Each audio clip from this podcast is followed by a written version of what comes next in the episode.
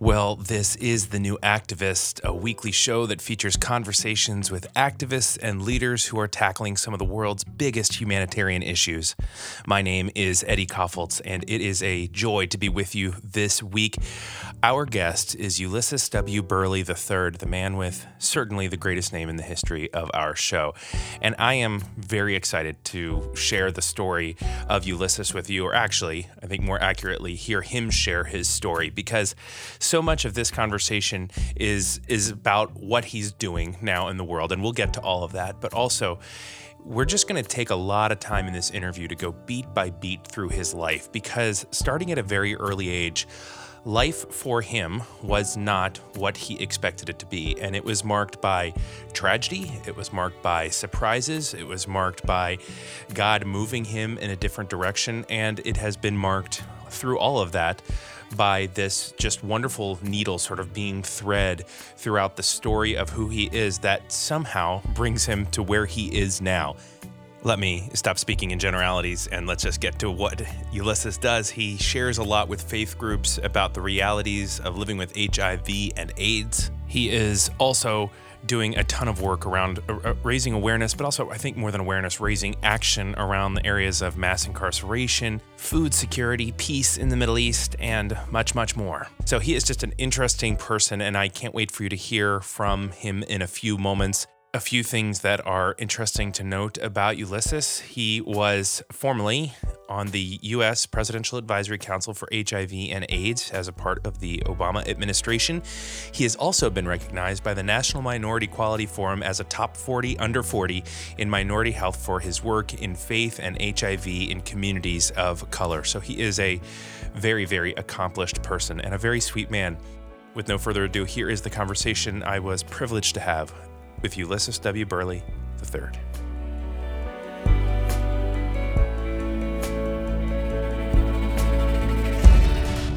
So let's get started. Uh, Ulysses W. Burley III, which is as good a name as there could ever be. Um, uh, reading through your bio, it's crazy. I mean, it's just you, the the hits just keep on coming as I read through your life and and what you have done and what you do. And I guess I want to start, if it's all right. I, I am fascinated by what makes you you. Like, how do you how do you exist? So you grew up in Houston. I guess is the place to start. What was what was growing up in Houston like?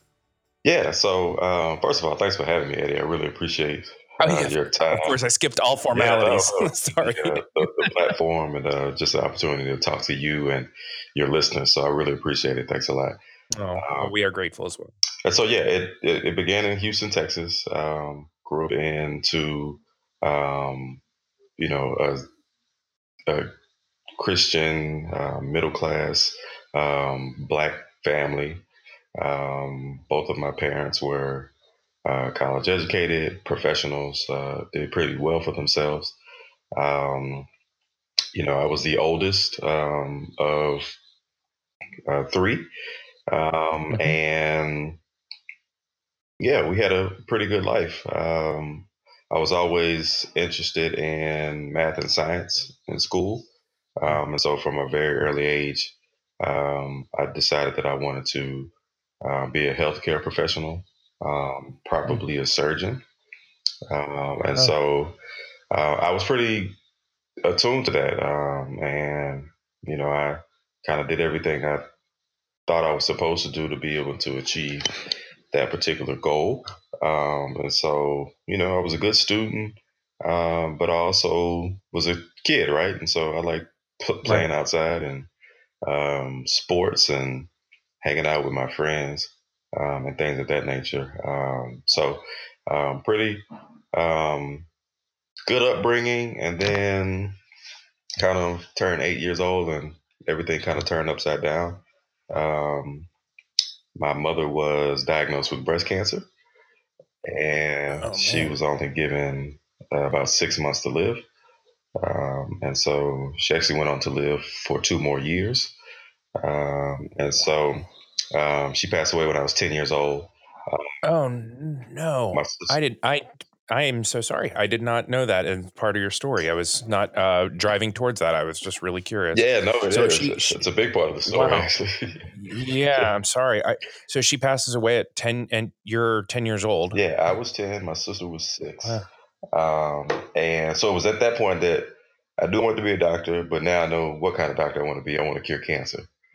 Uh, oh. And so uh, everything has kind of um,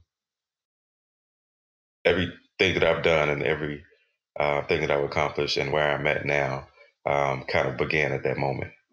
Uh, wow. At that moment, and so uh, so yeah, ultimately was raised by uh, my father, um, my godparents, uh, my grandmother. Um, you know, the saying "it takes a village to raise a child." That's really how I was raised. Mm-hmm. Um, mm-hmm. Um, when my mother passed away, everybody really stepped up um, to make sure that my sister and I didn't miss a beat.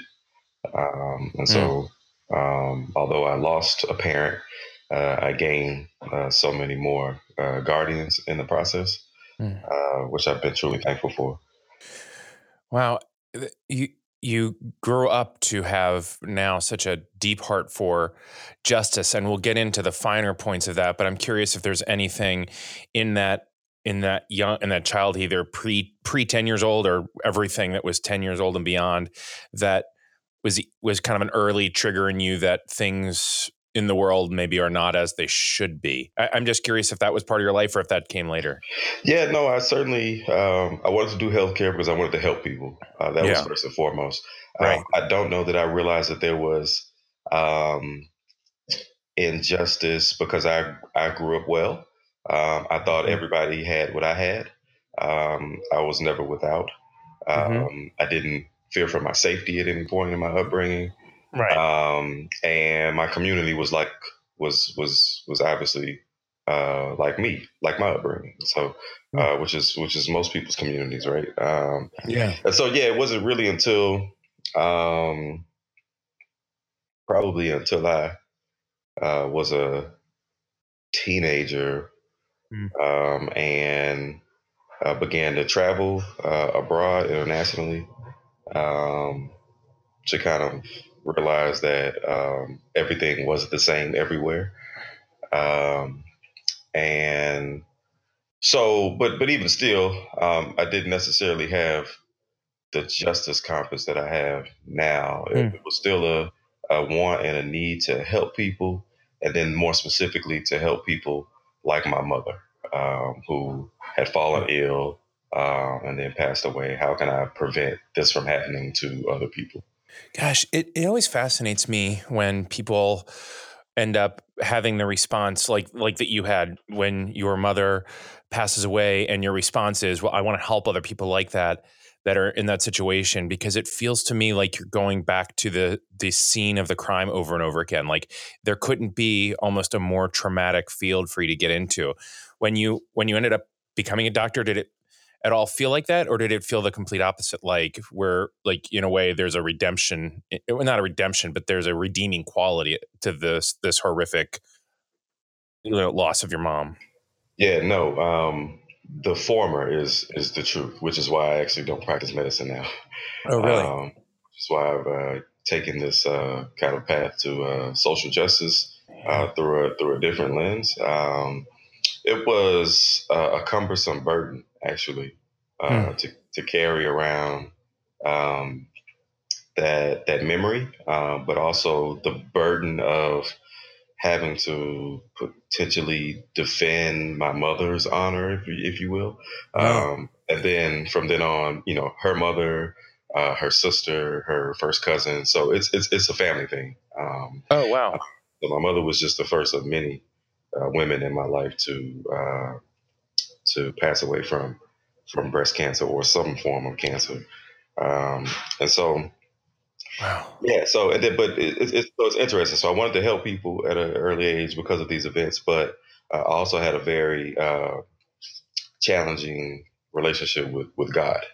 Um, because at a, you know at a young age, you know you're told, um, you know God is kind of made to seem to be this, um, you know, this uh, magic uh, genie that kind of grants you these wishes on demand.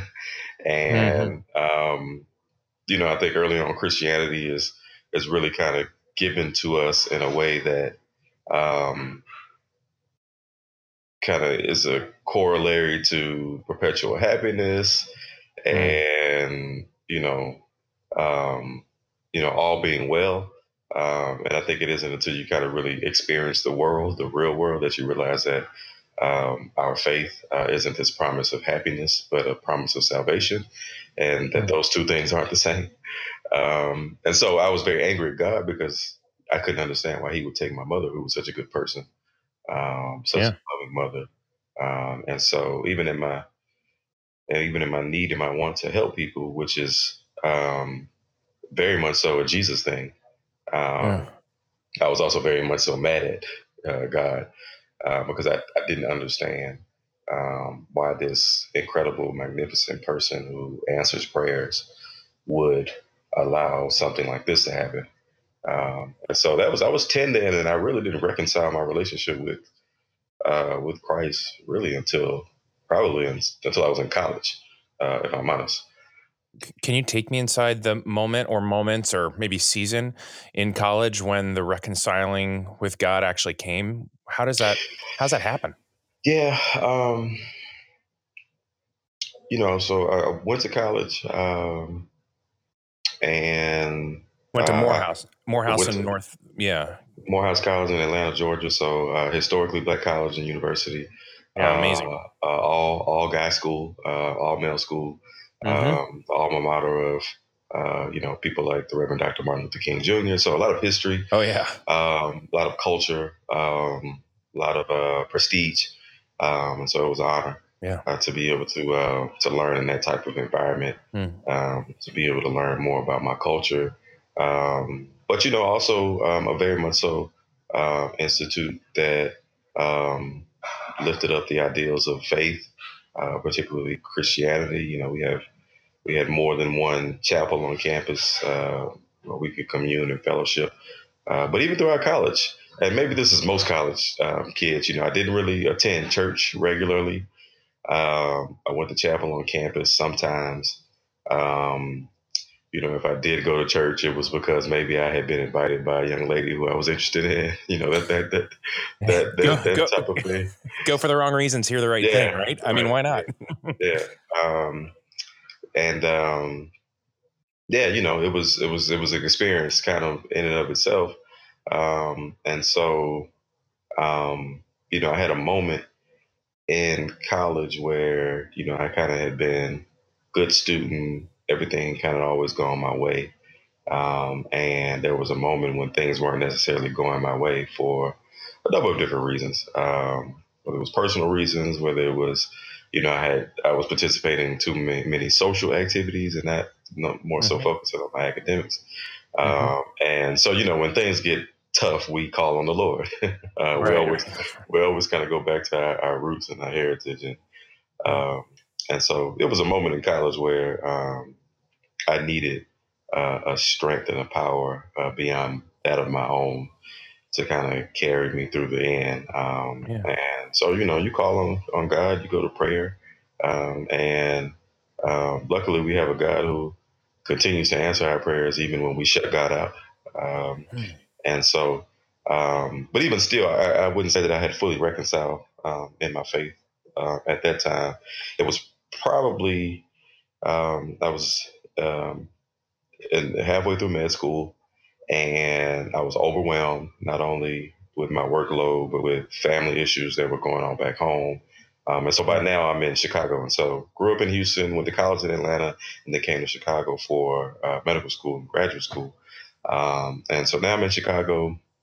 Um, you know, medical school is heavy, right, for anybody. Uh, and then put that on top of um, things that were going on back home um, yeah. and just kind of um, things that were going on in my own personal life. I felt I was at a point where I was not being particularly responsible in my personal relationships, uh, and it was mm-hmm. becoming uh, a bit heavy. Uh, and so I had a moment where I just felt like I needed a break, um, and maybe not so a break, but I needed an escape. Maybe that's a more proper word. Um, mm. And so, right in the middle of med school, between my second and my third year, I um, went to South America. uh, Buenos Aires, uh, Buenos Aires, Argentina, to be exact. And wow. um, yeah, and so what was going on down there? I mean, were you just just throw a dart at a map, or well? What, so what I um, I had a classmate who had done some study um, during med school in Chile, and hmm. Um, I knew I couldn't just take off from med school, right? That was an option, um, but I knew I, I, needed I needed an escape, and so um, you know I figured out how I could uh, take a year to do study um, around um, health in some capacity. And um, I knew I wanted it to be in a Spanish speaking country because I also majored in Spanish in college. Um, and so I could speak the language, and I grew up in, in Texas, and so kind of had always been around the language. Uh, I could speak the language. Uh, I had already traveled pretty much a great deal um, in Europe uh, and other places, but I had never been uh, to South America. Um, and so um, yeah, after doing some research, um, after looking up opportunities for uh, students like myself to be able to learn and do things clinically, um, Argentina uh, had a cancer foundation um, that uh, was accepting interns. Uh, and so I applied uh, for this particular internship. And uh, was awarded the internship with their cancer foundation um, because up until then I had been studying cancer, obviously. So that's what I did. But um, God had other plans. I got there, um, and the um, cancer foundation, the work that I was doing, wasn't necessarily what um, I anticipated, and um, I didn't think that it would be uh, enriching enough at that point in my academic career uh, for me. But I was there for a year at this point, and so it became um, kind of a um, let's see if we can find an alternative. And uh, that alternative was with the um, AIDS Foundation in Argentina, uh, the Fundación Huésped. Um, and so, mind you, up until this point, I had done oh. all cancer work um, breast cancer research, prostate cancer research, uh, my master's in public health work was in pancreatic cancer. Um, so everything was cancer, cancer, cancer. And um, I go to Argentina to do more cancer work. Um, it wasn't what I had anticipated. Um, and so I went and interviewed with the HIV Foundation at the recommendation um, of um, a colleague and ended up working with people living with HIV in Buenos Aires, Argentina um, in about four of their hospitals. Uh, and this is the experience that really changed uh, not only my life, uh, my professional trajectory, but also my my uh, my faith.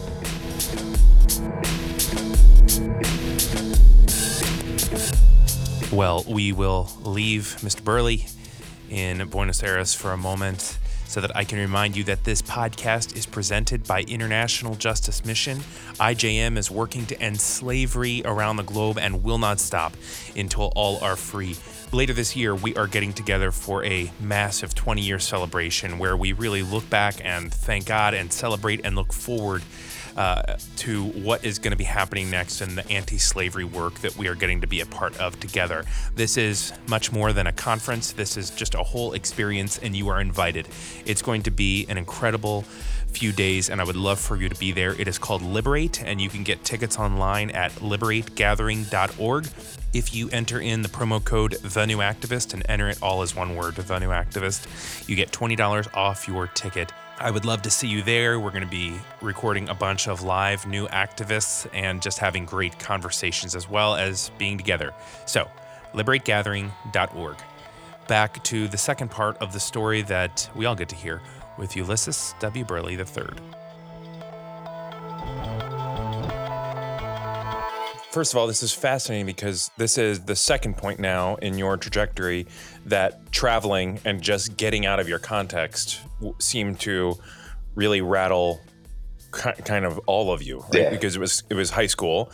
You went and you traveled, and that was the first time you said that you saw things sort of outside of your pretty, you know, yeah. safe, comfortable, yeah. normal world. You saw things, and then you go down just on little more than a whim, and now you're starting to be rocked. So, So when you come back to school, you I'm sorry we're just going beat by beat, but now I'm deep in the story. I just yeah. have to know how it all moves. So when you come back do you you come back to Northwestern at that point That's after right. okay. And when you come back to Northwestern, you finish out tell me how you finish out school. Yeah. Cuz you you end in a very different place than you started. Correct. Yeah. Uh, so um so Buenos Aires, I was there for a year. I was doing um, working with HIV patients uh, in, yeah. in, about four of their public hospitals. Um, uh, back a little context on HIV and AIDS. Um, it's as much a social disease as it is a medical disease, um, yes. just by the way in which it's uh, transmitted, um, and also uh, impacts a particular uh, group of people more than others, um, the LGBTQ community. And so, on a whim, I'm kind of having to decide, you know, where I stand on certain things, um, and then mm. how those things you know, match with my faith and, you know, my, my social constructs and ideals um, and things of this nature. So it was a time that I was kind of forced, catapulted into um, a number of different realities that had not been my own. Um, and mm. then um, really forced to, to, to, to figure out, you know, how I feel about them. Um, and um, it really changed my, my life and my outlook on, you know, sex and sexuality, um, on um, stigma associated with sex and sexuality, um, diseases associated with sex and sexuality. Uh, and it was there that I realized that um, through my work with um, people living with HIV in you know some of the poorest provinces outside of Buenos Aires. Um, you know, we're talking about hospitals that you know don't necessarily have running water everywhere um, hospitals that didn't have electricity throughout the facility, hospitals where animals were kind of roaming freely. Um, you know, I was exposed to tuberculosis while I was there um, and had to take medication for nine months um, afterwards as a result of my exposure just because of the work that I was doing. Um, yeah. And so at the end of that year, um, Eddie, I was, um, I had been spiritually challenged um, to where, you know, I kind of found God again. Um, or, or let me say this: I was actually listening for God's voice again. Um, um, hmm. It wasn't that God had stopped talking to me; it was that I had stopped listening, um, and I was kind of kind of kind of going my own way. Uh, and so I, I, I hmm. started to be able to hear God's voice again, um, but I also started to see my own trajectory in a different light. In that, uh, up until this point, um, everything had been about my own personal story um, had been about uh, kind of you know curing cancer, um, you know avenging my mother's death, um, you know this type of thing, um, and um, the experiences that I had in, in, South America really kind of opened me up to um, the experiences of the world. out just outside of myself, mm. and it was the first time in my life that uh, I was exposed to what we call the social determinants of health um, and that is the things in society that contribute to our, our actual physical health. And so, um, socioeconomic status, violence, poverty, um, faith, government, all you know, all these things, and how do they impact people's actual health? Um, and HIV um, and AIDS really gave me um, a platform for uh, what it means to do social justice work in public health.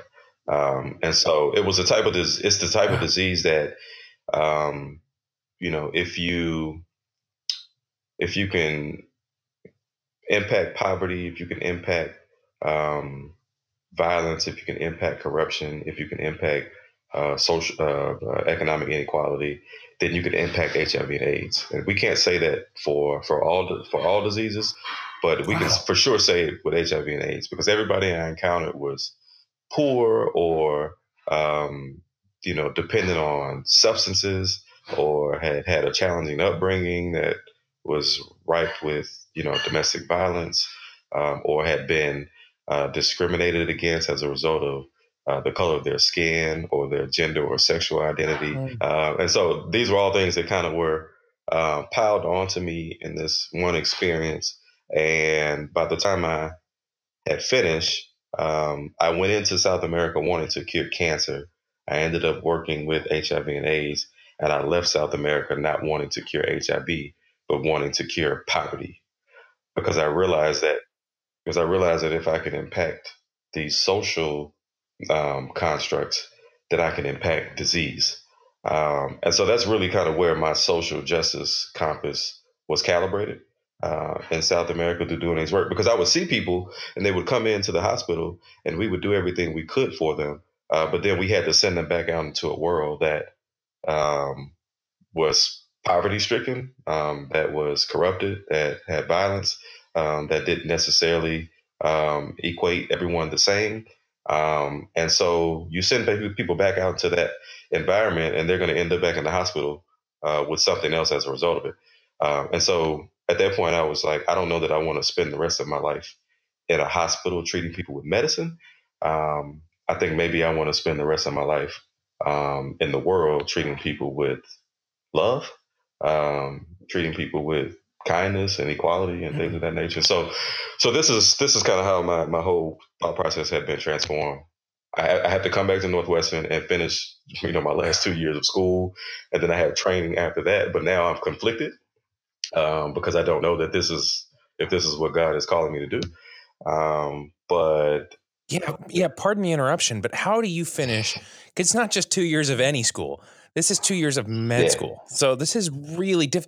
How do you do that, knowing that kind of the stirring of your soul is moving towards, a, a, like it, it would like a pretty different way of caring for yes. people. How, how did yeah? So I that? found I found ways to feed both. Um, so yeah. to to be clear, medicine, health, um, I love those things, and it's still it's still still my right. foundation. Um, and that and that was still the case. Like I still, you know, even though I don't do work clinically, I still read all the clinical journals um, and everything because at my core, um, that's a part of who I am. But um, I had to find a way to feed this newfound um, part of me, um, this social justice um, kind of everybody hmm. matters um, that has a, a, a faith lens. Uh, and so what I did when I got back, um, there were two things. Um, I wanted to make sure that I kept up with my Spanish. but outside of that, I came back and I got connected with the National Lutheran Church because again, I had been baptized Lutheran. I had been worshiping Lutheran my entire life. Uh, and the Lutheran headquarters was in Chicago, which is where I was now going to school. Um, and so I went to a young adult leadership conference um, at the um, Evangelical Lutheran Church in America headquarters in Chicago. Um, and um, the pastor who was leading the leadership conference, um, you know, we basically got to introduce ourselves. Um, and, you know, what have you been doing for the last year? And, you know, when it got to be my turn, well, um, you know, I'm a medical student. I just got back from South America for a year. I was working with HIV patients, um, you know, in my last couple of years of school. And the gentleman um, afterwards pulled me to the side and he said, Hey, I'm not sure if you're aware, but the Lutheran Church um, has done HIV work for years through our World Hunger Program. And we just drafted our very first um, national HIV and AIDS strategy. Um, and we could really use somebody wow. with your type of expertise to help us implement it. And so this is 2010, I think, by now, uh, 2009. Um, and so, so I was like, yeah, wow, yeah. I didn't even know that churches did this kind of work, right? Um, and so, yeah. Uh, fast forward to, to summer of 2010, and so a year later, I was at the International AIDS Conference in Vienna, Austria, representing the Evangelical Lutheran Church in America as a youth delegate. And so here, my I had found a way to merge, marry my faith with uh, my faith and my social justice compass with my public health uh, background. Uh, all the while, I was still doing everything I needed to do to, to get out of med school, med school, right? Um, and so, yeah, yeah. Um, finishing school, doing this research, um, but also continuing to be engaged um, with the Lutheran strategy on HIV and AIDS um, and learning more about um, the faith based uh, engagement in public health work. Um, and so it was really uh, feeding all of my loves. Um, uh, finished school, um, did training, ended up staying in allergy, asthma, and immunology because I had been doing um, that that research um, since I got back. Um, but all the while, um, I was still engaging the Lutheran Church around this HIV work, faith based work. Now, mind you, you notice I haven't mentioned cancer again, and so um, I ended up. Right. My, I had no, a, yeah. I got a master's in public health and cancer epidemiology. So um, I finished that, um, but I never looked back. And part of it was my time in Argentina really allowed me um, to realize that um, you know the pressure that I, I, had put on myself and even my family um, had put on my uh, had put on me to um, really pursue kind of cancer professionally. Um, you know, as a result of our family history, was um, a pressure that I was no longer willing to bear, um, and mm. so I shedded that pressure, and I started to view cancer in a new way, um, in that it wasn't just a disease, but it was all of these social ills that I had been exposed to while I was in South America. And so I began to view poverty as a cancer. I began to view violence as a cancer. I began to view uh, prejudice and discrimination as a cancer. Um, I began to view HIV as a cancer. Um, and so, um, with that perspective, I was able to kind of reconcile kind of my lifelong goal um, with, you know, what I thought was a responsibility to my family and to myself um, that had really become an unhealthy burden on me, which is part of the reason why I had that escape. I had that retreat like right in the middle of school. Uh, to the point where you know my my father and my mm. godparents were kind of asking me, "Do you even want to be a doctor anymore? Do you want to do this anymore?" Um, and God yeah. showed me a different way um, that I could use my gifts um, to still help people, um, but maybe do so in a way that didn't involve you know people dying in the hospital and um, you know, machines that beep all night and um, 36 hour shifts and things of that nature. So I did everything that I needed to do to, um, to, you know, finish my medical training. Um, but the moment I was yeah. done, um, I began to explore uh, ways in which I could feed this new part of me. Um, and lo and behold, it was through the church. Um, that same strategy that uh, I was introduced to as a student. Uh, I became the director of that strategy. Um, yeah. Um, and um, that really opened up uh, tremendous levels of opportunity for me uh, in the world of, or in the realm of public health, social justice, and faith. Um, and so I got to travel the world um, doing HIV and AIDS work, but uh, without ever stepping foot in the hospital or diagnosing a patient. Uh, I was I was kind of a medical missionary, um, if you will, but I didn't I didn't I kind of oversaw, yeah, um, right, you know, clinical programs and things of that nature. Um, I spent more time in churches than I did in hospitals. I spent more time in community than I did in um, laboratories. Um, that was those were those were my new settings uh, for doing healthcare work. Uh, and that's kind of how my, my, my business, but also my brand of You Be the Cure was born, uh, which is what I do now. So uh, I founded You Be the Cure yeah. LLC um, two years ago, which is uh, a proprietary consulting company um, that focuses on the intersections of faith, health, and human rights it's fascinating how you like have and i mean this with a deep amount of respect like you don't really have a lane because you've carved a lot of lanes really successfully which is usually the opposite advice but it's just you really have this deep passion it seems for a lot of different areas and you've positioned you, you've been positioned and positioned yourself in such a way. It's fascinating to hear you pull the thread throughout your life because it really like it, it's funny because you read it on paper and you're like, man, that was a big leap. That was a big leap. But this was the exact trajectory, wasn't it? Like from from Houston to today, this is exactly the right move for this is this is who you were supposed to be. It is, and when people always uh, when I when I tell people about it, you know, I tell them I never I never planned this. Um, right. My plan was to be a surgical oncologist, um, make money, be comfortable, and um, try and save lives. That was the plan. Mm. And um, God had other plans, and it was it, it, was a plan that I think God had been depositing into me um, even before I had the realization. But just like I said, I had I had shut God out to a point to where I wasn't listening. Um, hmm. And so it took me to be able to hear God's voice, to listen, and then to actually follow through. Yeah. Well, in our final moments, I would be remiss if I didn't um, ask you to maybe uh, lend a little bit of your consulting wisdom to us on specifically the issue of people living with HIV/AIDS. Um, I was struck as you were talking about um, the that you work so much in the faith community, raising awareness and talking about HIV/AIDS. That I've never been to a church, and I my my job is I travel to churches and speak.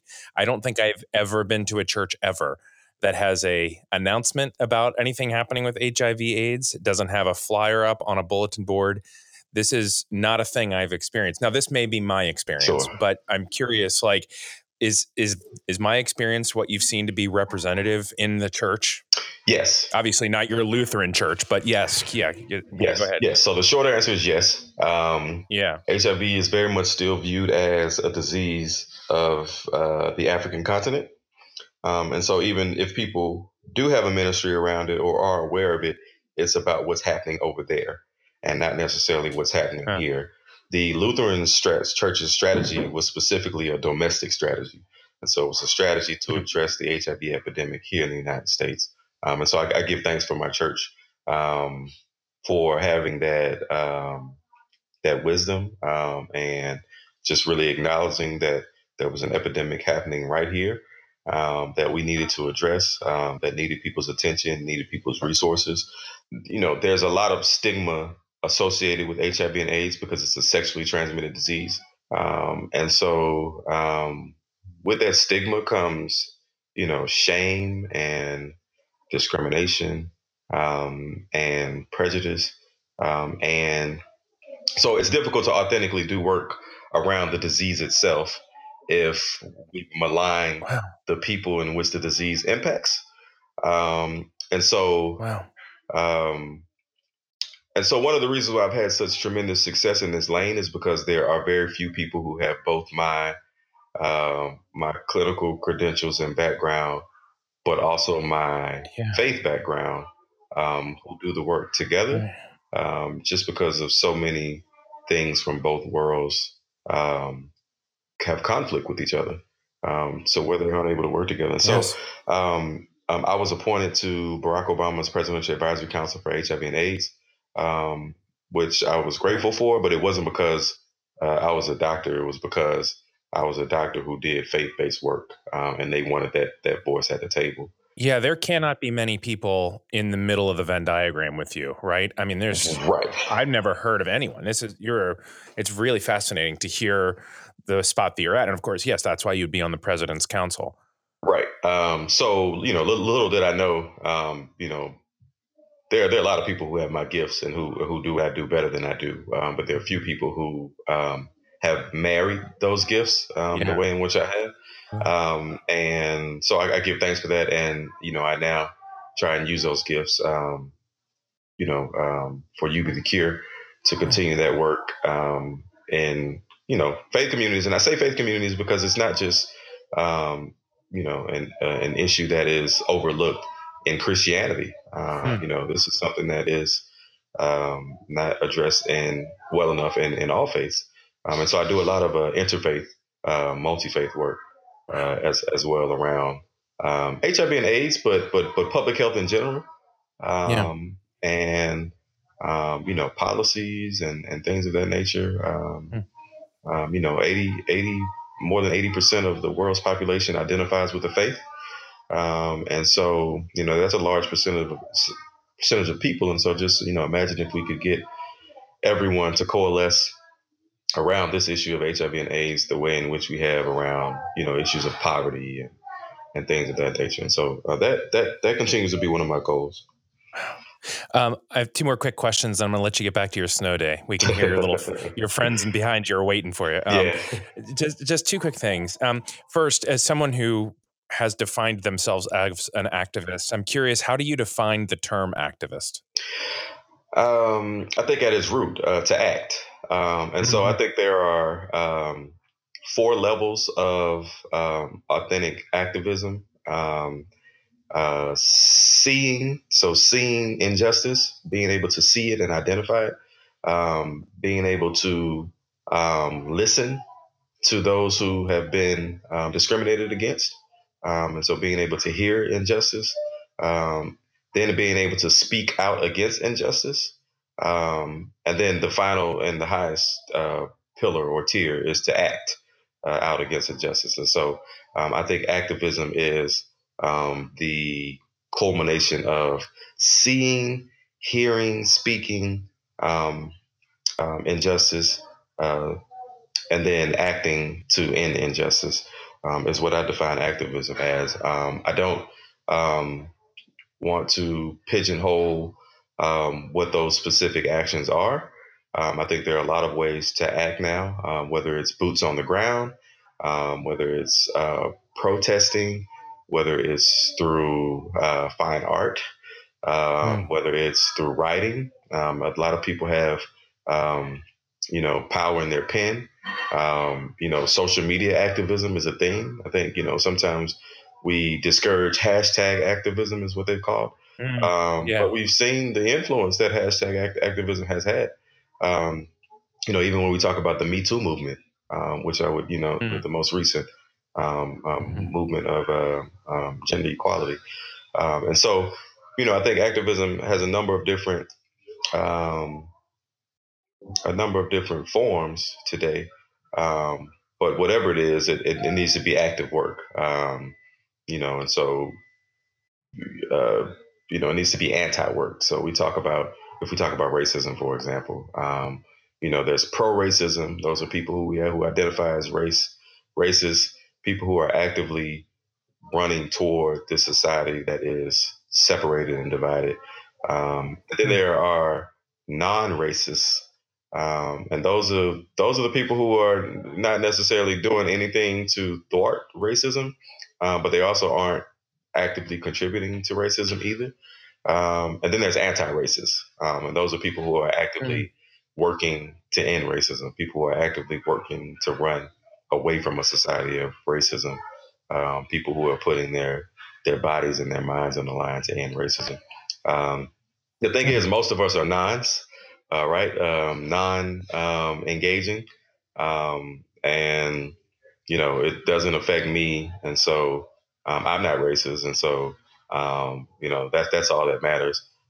people who aren't necessarily actively trying to end racism um, and I'm just using racism as, as, as, as, an example of one form of injustice. And so yes. I think there are, a lot of us are nons in society where uh, we're just kind of comfortable in, in, in operating um, in our own space. I was a non before my, my trip to uh, Argentina, um, where I was mm. exposed to the, to everyone else's problems, right? Um, you know, I'm not yeah. a person living with HIV. I'm not um, an LG, a member of the LGBTQ community.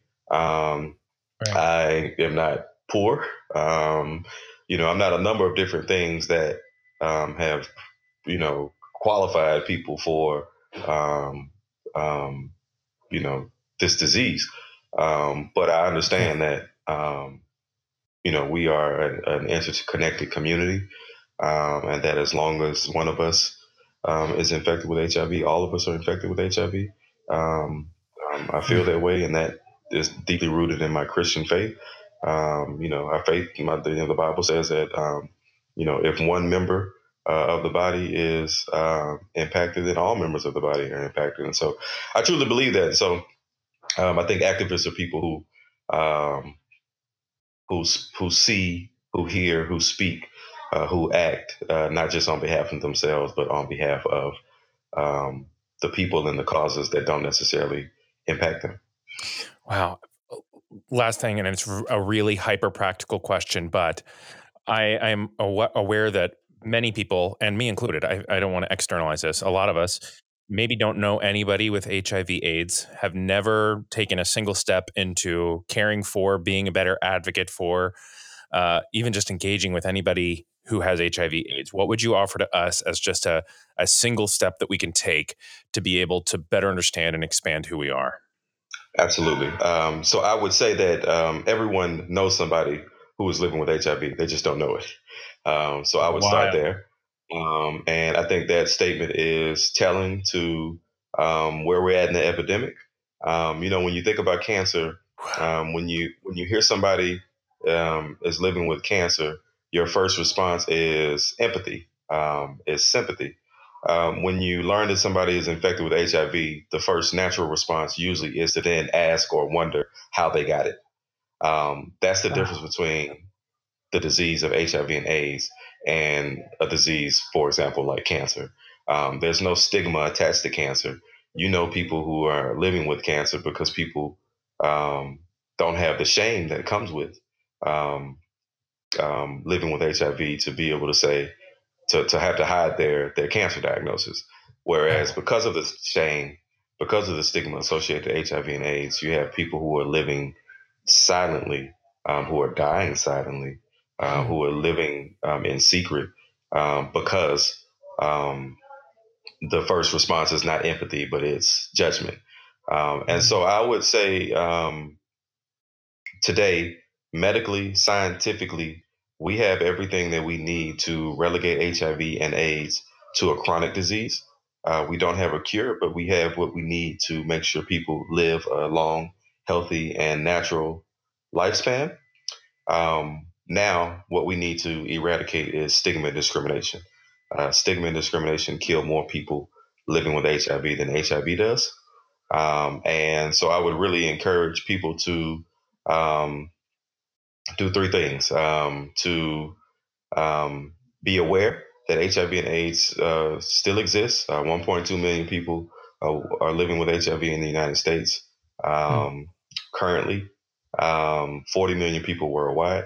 Um, and so be aware that HIV and AIDS still exists. It's an epidemic. Um, and so be aware that you know somebody living with HIV, um, even if you don't know it. and that's because of stigma and discrimination. And educate, be aware, educate yourself of um, the realities of HIV and AIDS, um, and then use your awareness and your education to eliminate the stigma and discrimination associated with the disease, associated with the, the types of people um, that the disease disproportionately impacts, specifically the LGBTQ population. Um, and then move forward in love. Um, part of my mantras at Be the Cure is that uh, we treat people, not disease. Um, and so I encourage people to move to a place where um, their treatment of others is um, with love and dignity and empathy and not with judgment um, and hate and discrimination. Um, and I think once we can um, move past kind of our, our, our ideologies, our own personal individual ideologies uh, around, um, you know, HIV and AIDS itself, but also um, sex and sexuality. Um, then we can truly begin to allow those who are suffering silently um, to be able to uh, live out loud. Um, and when they can live out loud, then we can help them um, in public and we can support them. Um, and so, yeah, so, you know, be aware, educate yourself, um, eliminate stigma and discrimination, um, and then act um, if you have that ability and capacity to do so.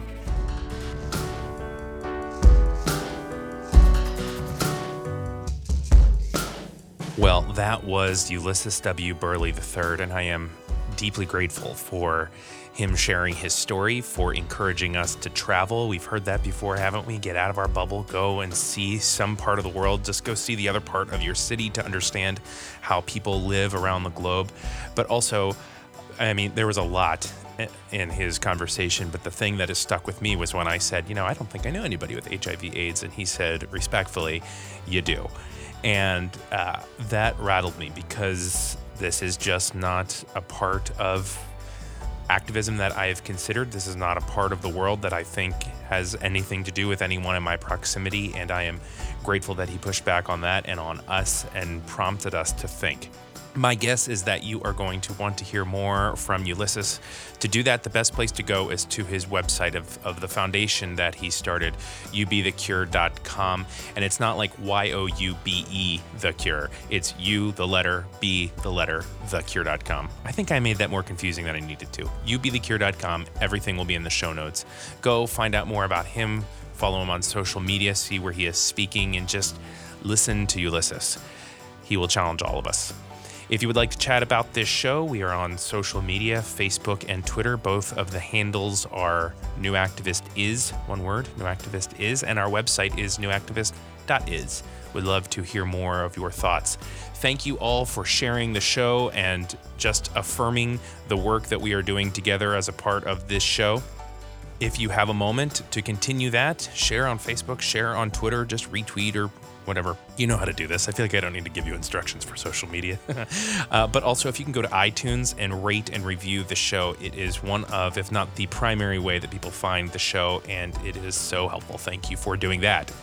Our score today was provided by The Brilliance. You can find out more about the band, the merch, the tour, everything at thebrilliancemusic.com.